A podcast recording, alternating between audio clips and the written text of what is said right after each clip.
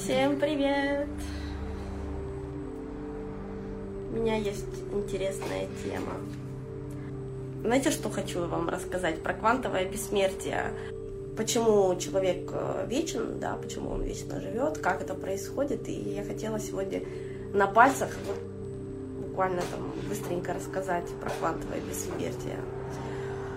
Когда вы начинаете осознавать про это квантовое бессмертие, про то, что вы не можете умереть как человек,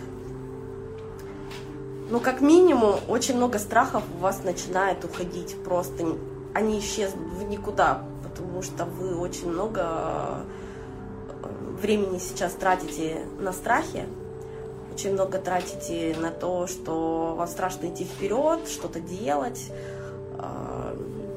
особенно очень страшно умереть. Мы очень много себя тормозим в жизни от того, что страшно. Что будет завтра, что будет послезавтра, что будет в будущем, а будут ли у меня деньги, а долго ли я проживу, а умру ли я от голода, а умру ли я от того, что мне негде будет жить, а если я помру под забором бомжом. У всех вот разные страхи, но в основном они страхи из завтрашнего дня идут все. Если вы осознаете, что вы бессмертны, и вы не можете умереть, и расскажу про эксперимент. Эксперимент глазами кота Шрёдингера. Вот. Не про кота Шрёдингера эксперимент о том, что кот жив или мертв, посмотрите, кто не видел. А эксперимент, если посмотреть глазами кота. То есть наоборот. Посмотреть... В интернете этот эксперимент делается с револьвером. К револьверу подключается датчик, который начинает фиксировать выстрел и как ведет себя кванты, как ведет себя волна, и как себя ведет это поле. То есть, если он выстреливает этот револьвер, получается, поле крутится, заворачивается, не знаю, вправо, если не выстрел, то влево. Так вот, о чем говорит этот эксперимент. Когда человек начинает в себя стрелять, то есть револьвер делает выстрел, тот, кто себя убивает, всегда будет наблюдать осечку. А если тот, кто наблюдает со стороны револьвера и на того человека, который в себя стреляет, как в русскую рулетку, у того этот человек может от одного выстрела умереть, либо не умереть. Каждый раз, когда стреляет револьвер, каждый раз, когда вылетает пуля, Вселенная разделяется на две части. В одной части пуля убивает человека, а в другой части человек остается жить. Где пуля убивает человека в одной Вселенной, тот якобы мертв, но для наблюдателя. А тот, который себя убивал, он остается жив, то есть у него осечка в его мире. Револьвер опять стреляет, реальность распадается на две новые реальности, то есть множится. Каждый раз с каким-то действием, с каким-то выбором Вселенная множится у нас на две части. Тот, кто будет себя стрелять, убивать, вешаться, травить, попадать под машину, у него всегда будет реальность, что у него осечка, порвалась веревка, он не может умереть. Но наблюдатели при этом будут наблюдать в параллели о том, что этот человек мертв. Каждый раз, кого бы вы ни хранили в своей жизни, кто бы ни умирал, в вашем мире этот человек мертв. Но Вселенная постоянно расширяется таким образом. Сам наблюдатель, то есть вы, всегда живы. Вы можете сейчас попробовать себя убить, вы останетесь живы, но для ваших окружающих вы будете мертвы. Квантовое бессмертие обозначает то, что вы себя не можете убить, вы не можете умереть. Ваша жизнь бесконечна, она никогда не закончится. Даже если вы попытаетесь себя убить, да, если ваши мужья останутся без жены, да, ваши родители останутся без ребенка, вы останетесь живы, в вашей реальности вы будете продолжать жить. Но в параллельной реальности, с каждой попыткой, которая вас вела к смерти в параллельной реальности, вы будете для других мертвы. У меня было несколько попыток суицида, и я жива. А если человек умирает от старости, тоже так. Ну, вы как наблюдатель в своем мире наблюдаете устаревшего Микки Мауса, да, который умирает. Но тот в своей реальности, он не умирает, он бесконечно в этом теле до тех пор, пока он не захочет его поменять сам. Но меняется это тело после сна обычного, то есть забвение, но мгновенное. Старости не существует, да, это тоже, конечно же, шаблон. Вы наблюдаете стариков, но при этом вы молодой. А те, кто уже чувствует себя... То есть я просто в другую реальность попаду. Смотри, не ты в другую реальность попадаешь, ты в этой же реальности остаешься, но окружающие попадают в другую реальность, не ты. Ты всегда в этой реальности, и ты не можешь... У нас всегда есть миг здесь и сейчас, который бесконечно продолжается, и мы всегда проживаем, ну, в том теле, которое мы себя видим. Если вы сейчас ощущаете себя в старом теле, ну, вы хотите себя ощущать в таком старом. Я застряла на 40, а мне 24. Слушайте, мне 37 лет, но вот я вживую, когда встречаюсь, мне больше 25 никто не хочет давать. Или говорят, ну, максимум 30. Вот как ты себя ощущаешь, ты можешь менять свое тело. Тело меняется после сна, все равно каждый раз вы его меняете, хотя вы можете в одном и том же теле долго себя осознавать. Еще раз напомню, вы умереть не можете, но вы можете оставить свое окружение, которое будет оплакивать вас в параллельной реальности при каждой попытке себя убить. То есть при каждой попытке себя убить в одной реальности, которую вы ощущаете, у вас осечка, любой суицид, который был в вашей жизни, вы знаете, вы умерли. В параллельной реальности вы умерли. Короче, при любой попытке суицида или где вы вспомните, вы выжили, вас уже родные похоронили. Реальность всегда, где была возможность вас умереть, на две части разделяется.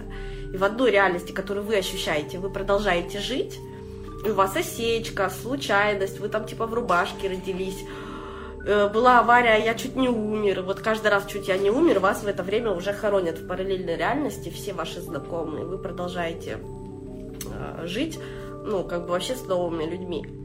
Ну, люди-то это тоже персонажи, которые вами придуманы и наделены вашими чувствами, поэтому, в принципе, тут ничего страшного.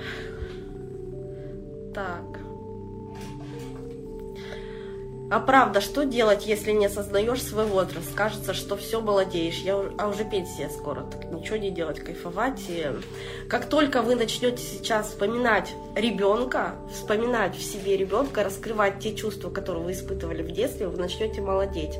Как только вы поработаете с шаблонами «я все знаю», что нас старит? Нас старит шаблоны «я знаю», наша мудрость, которая просто блокирует нашу жизнь от всех наших желаний, от вот этого потока, по которому мы движемся, который мог бы исполнять наши желания, который давал бы нам радость, тот, который поток делал бы нас счастливыми. Мы его блокируем тем, что «а, я знаю, у меня не получится», «а, я знаю, на это нет времени», «а, я знаю, они там обо мне херню подумают». И мы себя тормозим и не делаем то, что мы хотим.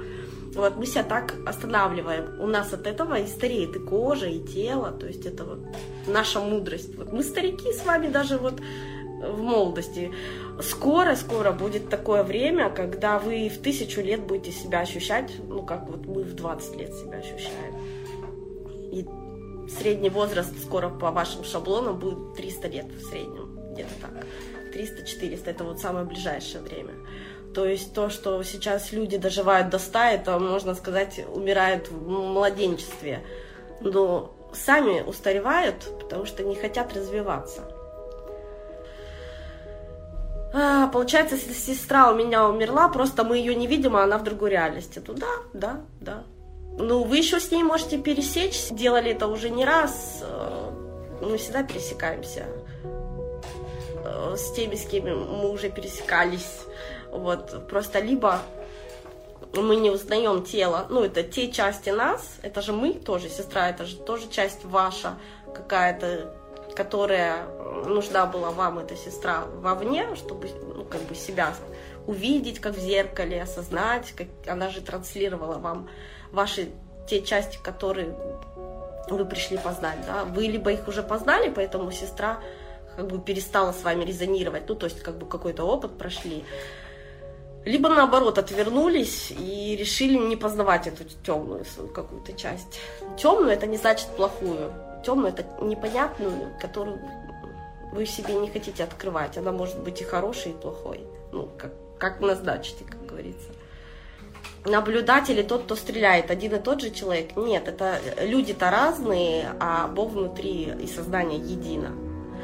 Что такое человек, да? Ну, все разные. Я человек, она там человек, вы все люди. Мы все разные, и мы не одно и то же, естественно. Но у нас единое сознание. Но это сознание сейчас не понимает, что мы одно единое сознание. Вот это вот единство в нас пока закрыто. Мы только приходим к этому единству. У нас у всех божественное начало.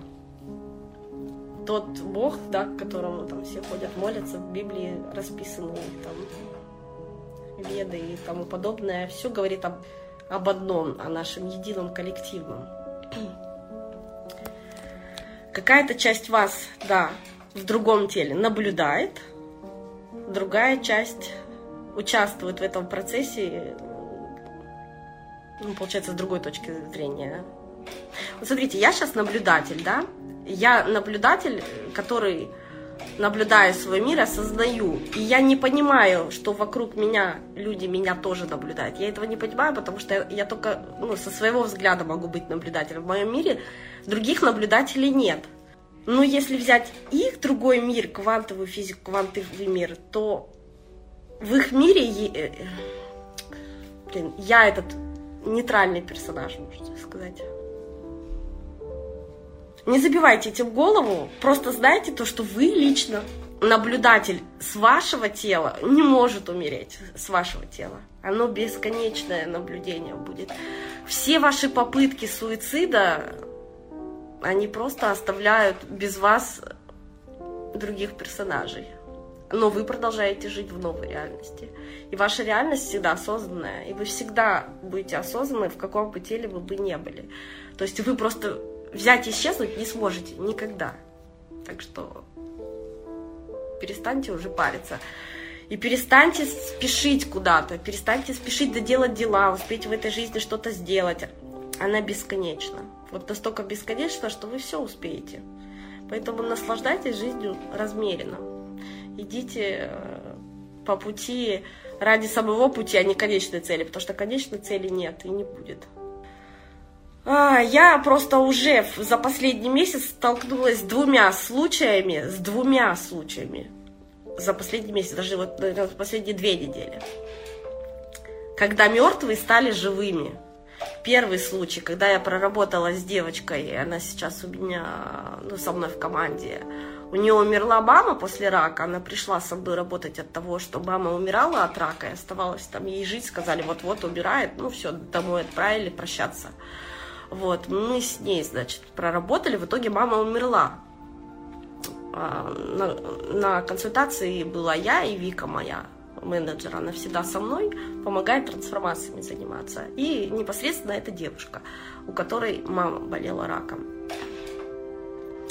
Мама умерла. Вот. Я и Вика, мы помним о том, что она нам писала и говорила. Мы ей долго еще соболезновали, и мне действительно было очень жаль ее маму, потому что, ну, мы реально работали с ней вот прям с утра до вечера круглосуточно. Она еще такая умничка. Трансформировала программы вот просто там пачками по 30-50 штук вот за день, а не по 3-4 программы прорабатывала. Значит, проходит месяц или 2, там, я не знаю, какой-то вот такой небольшой период. У меня уже все в голове просто смешалось, я очень много работаю с людьми, у меня уже каша просто, сколько мы там с ней проработали, потом прошло время. Она кому-то начинает в чате объяснять, что у нее мама там жива, здорова, тра-та-та. Мы с Викой с ней вдвоем пишем одновременно. Че? У тебя мама жива? Мы же соболезновали. Ну, как бы... неделю тебя успокаивали. Она такая, вы что, ребят, у меня мама жива. Я вот до сих пор вот прийти в себя не могу. Ну как это так? Мы ее похоронили, а она жива.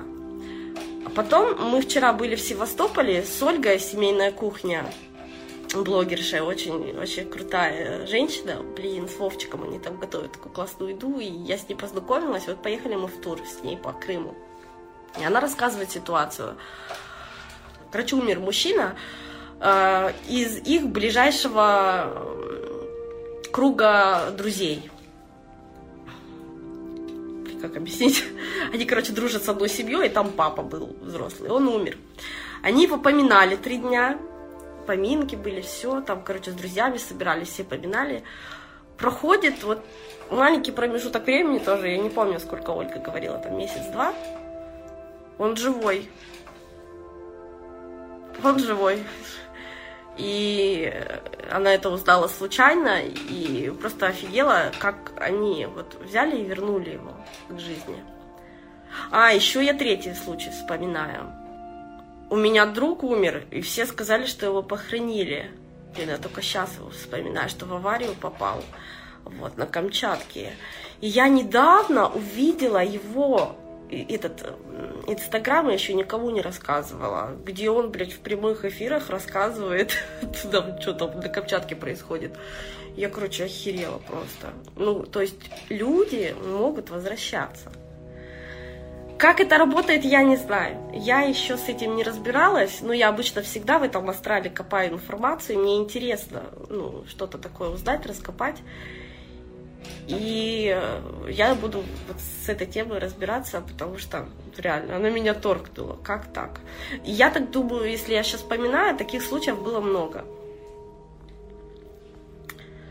При выборе любом тоже раздваивается. По квантовой интерпретации, да, при любом выборе нашем реальность раздваивается. При любом выборе, не только при смерти.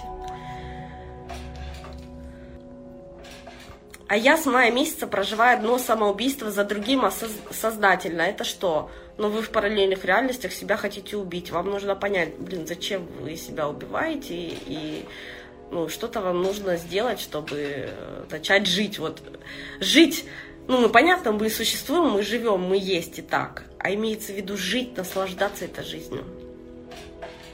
Жизнь — это же постоянный поток расширения в неизвестности, познание нового, в этот интерес пойти.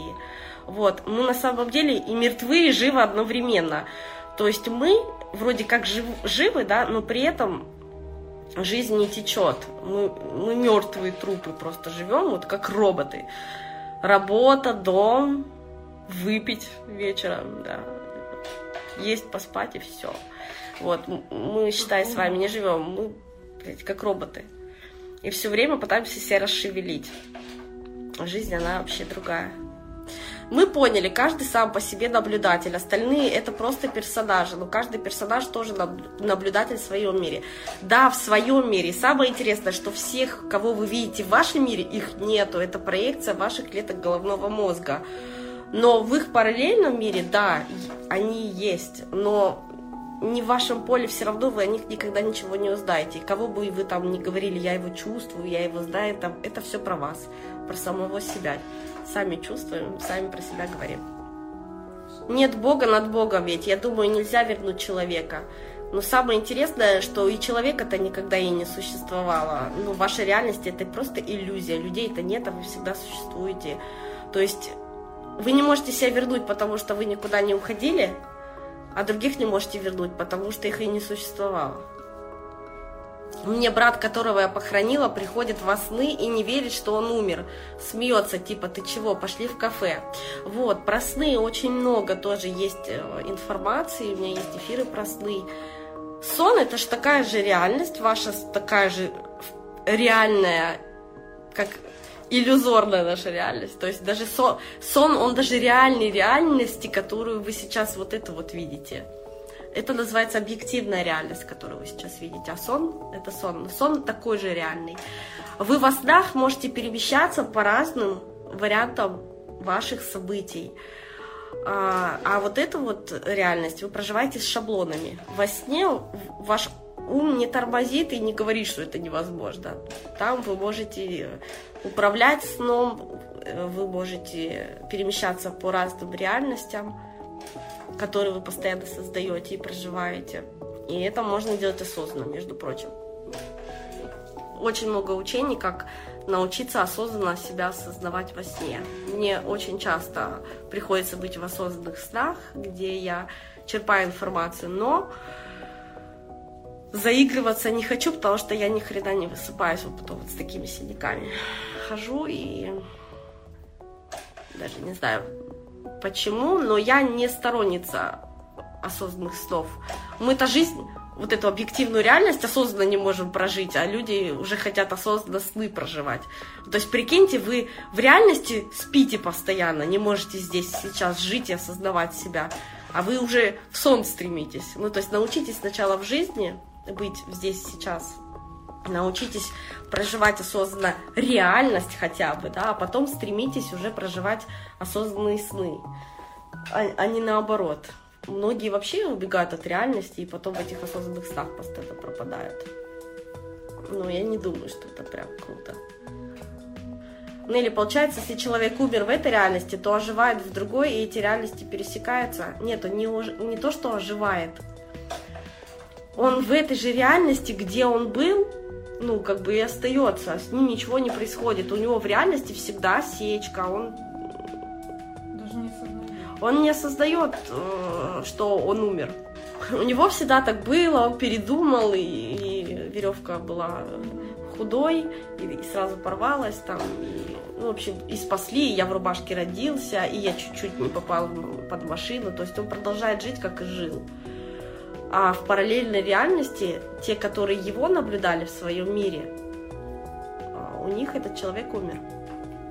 Но не потому, что этот человек умер, а потому, что вы захотели наблюдать, чтобы этот человек исчез с вашего поля, вашей реальности. Он же просто иллюзия, вы захотели больше не наблюдать эту иллюзию. Эта иллюзия в параллельной реальности живет своей жизнью. А в вашей жизни ваше желание, чтобы он исчез с вашего поля. Поэтому он исчезает. А из прошлых жизней разве не могут этих эмоций? Я не верю в прошлые жизни, ребята. У нас бесконечно здесь сейчас и параллельные варианты событий. Поэтому вы все прошлые жизни проживаете сейчас. Вот прям параллельно. Все прошлое, все будущее, все варианты событий. Все прошлые жизни, они в будущем. Все настоящее и будущее, оно все вот сейчас параллельно проживается вами. Поэтому... Я не делю на такие отрезки времени. Мама моя лежала, страшно болела, год в трауре. Получается, в ее реальности она здорова и жива. Ну, если она сейчас умерла, да, она здорова и жива. Брат снился после смерти 3 года и убеждал меня, что он жив. Показывал страну, места у моря, где он живет. Смеется, что я не верю. Звонил мне во снах. А то же самое было, когда папа умер. Ты подтвердила, да. Видите? Мне постоянно снится умерший муж, как будто он жив, и я все время не знаю, что с ним делать. Ты ничего, поздоровайся, кайфани, ну, вот общение, и все. У меня же другая семья, он как бы не в тему, но всегда весело и прикольно. Так, что за шаблон? У меня другая семья, а этот во сне, значит, приходит. Я изменяю своей семье, потому что во сне. Изменяю во сне. Блин, ну, ребят. Смешно. Когда к нам приходят люди из прошлой жизни, неважно, во сне, либо наши бывшие, либо друзья, там, вы начинаете вспоминать кого-то из садика, вот просто взяли в реальности, вам позвонил какой-то человек, которого вы не видели 15 лет, вы же не просто так его притянули, вы притянули для того, чтобы вспомнить те чувства и эмоции, которые вы тогда испытывали, и сейчас этих эмоций и чувств не хватает для какого-то букета, который в виде ваших желаний маячит перед вами, то есть... Вы пожелали какое-то желание, например, машину. За машиной стоит там комфорт, вы хотите машину, чтобы быть крутым, мобильным, быстрым, там, независимым. То есть вы хотите чувства какие-то определенные получить. И вы некоторые чувства можете себе сами дать, а некоторые чувства вы забыли, как себе дать. Приходят люди и подсказывают вам, блин, а вспомни, мы с тобой 15 лет на свидания ходили, какие у тебя бабочки были в животе, и ты чувствовала такую вот легкость. Вот вспомни эти события. Люди приходят из прошлого, неважно, во снах или реальные, для того, чтобы вам просто напомнить, это же вы себе их притянули, этих людей, напомнить, какие чувства вы забыли, чтобы вспомнить и вставить в этот букет, который вы сейчас будете проживать, чтобы исполнить ваше желание. Я, блин, издалека уже и с этой стороны подхожу. Все ваши желания для того, чтобы видеть ваши чувства, которые вы хотите испытывать и давать их себе. И весь наш мир нам подсказывает и вызывает вас на эти чувства, а вы эти чувства блокируете. Либо не даете себе, либо не можете вспомнить. Придут люди, которые напомнят об этих чувствах. А букеты чувств – это же не только позитивные. Легкость, радость – нет. Все чувства, они нейтральны. Это мы сами их поделили на плохие и хорошие. А в теле это просто вибрация определенная.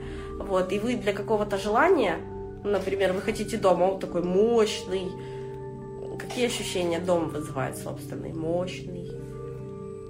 Мне в нем спокойно, комфортно. Я такой в нем...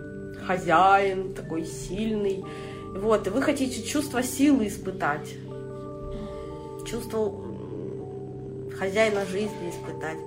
А это может быть чувство силы, быть такие болезненные, да? И вы не разрешаете этому чувству войти в вашу жизнь. И вы его блокируете телом.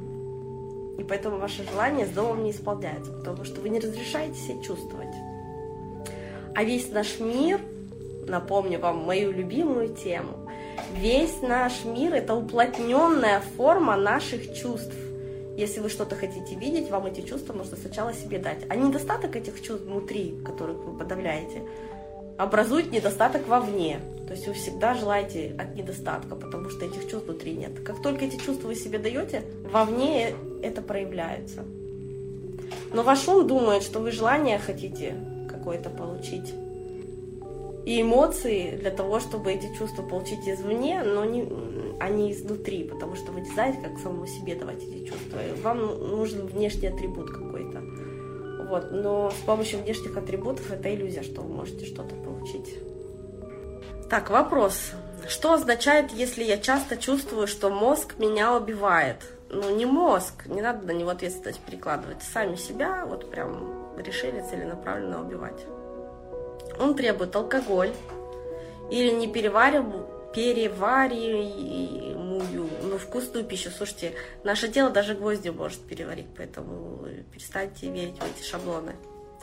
Я потом очень сильно болею и боли. Согласна, у меня тоже после алкоголя боли, я не пью, поэтому... Мы, когда пьем алкоголь, мы хотим испытывать определенные чувства. При алкоголе мы расслабляемся, да, мы можем быть естественными, мы можем быть настоящими, мы можем выпустить свою темную сторону, которую всегда мечтаем выпустить. На самом-то деле мы же не белые, не пушистые, но прекрасно научились прикрываться своей правильностью. Вот, алкоголь нам дает вот это вот состояние, ну, когда мы чувствуем себя без рамок, без сдерживающих нас правил каких-то. И нам от этого, естественно, хорошо. Поэтому вам нужно просто начать учиться быть настоящей, учиться быть здесь и сейчас, учиться проявлять свои эмоции. Тогда вам автоматически, вот просто вот вы сами заметите, не понадобится алкоголь в скором времени. Напишите список, что дает вам алкоголь. Точно так же еда. Еда, мы хотим кушать, когда у нас есть такое дикое чувство пустоты внутри, и мы не можем насытиться эмоциями и чувствами. То есть нам чувства насыщения не хватает. Но чувство насыщения – это чувство. А мы эти чувства хотим заменить кусками материи, которые пытаемся вогнать вовнутрь. То есть у меня чувство насыщения не наступает, а я все ем и ем. Но также вам чувство нужно, да, даже в эту фразу вдумайтесь, а не кусок еды. Вы можете кушать, просто наслаждаясь запахами, вкусами, цветом, там, как это все играет красиво, букетами, ароматами.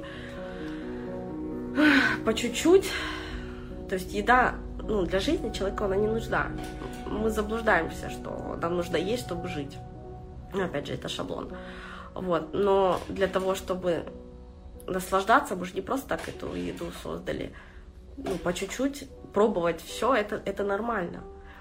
Вот. А те, кто уже страдает ожирением, да, перееданием и чувствует все время голод, и нету чувства насыщения, вам чувств не хватает, вы очень замкнутый человек, который боится проявляться, который часто испытывает чувство вины, стыд.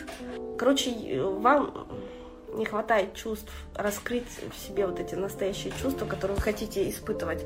А вы хотите испытывать все, и боль, и ненависть, и злость, и радость, и эйфорию, и плакать, и смеяться, и ржать. Ну, вы часто себя сдерживаете, вы не говорите, что думаете, не делаете, что хотите, потому что в вашей жизни слишком много правил, которые вы сами себе же создали. Но так если вы создали сами себе правила, тогда разрешите в них хотя бы поиграть. Представьте, да, игра. Есть игра, например, «Монополия». В ней есть правила. Вы собираетесь, специально придумали эти правила, собираетесь с друзьями, играете в эти правила. А один вдруг скажет: «Мне не по радости вдруг что-то играть по вашим правилам, я буду пинать эту монополию ногой». Либо вы собираетесь играть в дурака, разложили все карты, и ты такой говоришь: «А мне что-то не по радости, я же творец, хочу играть по своим правилам, нафига вы мне типа эту игру придумали, со своими правилами, не хочу в них играть». Ты зашел в игру с толпой людей, да, но при этом тебе правила не нравятся. Я буду всеми своими картами бить даже туза козырного, потому что и семерки, и шестерки, там, девятки, они все бьют даже ваших козырей, я всех вас побью, вот такие вот у меня правила. Согласитесь, это неинтересно. То есть вы свои правила всегда придумываете для того, чтобы, ну, в это поиграть. И вы должны принимать правила игры осознанно, то есть подходить. Вы же не просто так их придумали, ну, для интереса, чтобы кайфануть и понять, в чем смысл этих правил. В каждой игре есть смысл правил. А вы следуете правилам, и этим мыслям вы следуете многим правилам, не понимая, для чего эти правила. Вы не понимаете, для чего вы следуете им вообще. И вы надумали эти правила и идете против себя. То есть либо вы не играете в эту игру, либо примите и осознайте, для чего вы эти правила себе создали. Ну, например, я хочу дико наржаться в кинотеатре, когда смотрю фильм. Но у меня есть такое правило, то что я не могу ржать, это неприлично. Вот правило, у меня такое правило, неприлично. Вам либо нужно осознать, зачем вы играете в эту приличность и неприличность. То есть осознать правила игры, да, для чего вы их создали. И это ваши правила. И вы можете уйти с этой игры, либо продолжать в нее играть осознанно. И у вас есть всегда выбор уйти с этой игры. И поржать, и никто с вами ничего не сделает. Но если вы будете себя винить, да, то вы сразу привлекете в этих правилах игры новых людей, которые будут вас винить в этом. Ну, то есть вы себя вините, да, и вам нужно привлечь актеров, которые будут продолжать вас винить и вашу правоту доказывать. Можно ли заглянуть в другие реальности, чтобы убрать этот алкоголь, да, и наслаждаться жизнью? Ну, можно, наверное, я не знаю, только зачем и как, без понятия. У вас есть куча способов сделать это намного проще. Зачем вы лезете в такие дебри? Пойти в другие жизни, в другие реальности, чтобы осознать, что я в этой создала реальности. Подожди, а если ты играешь в этой реальности, зачем тебе вообще в другие ходить?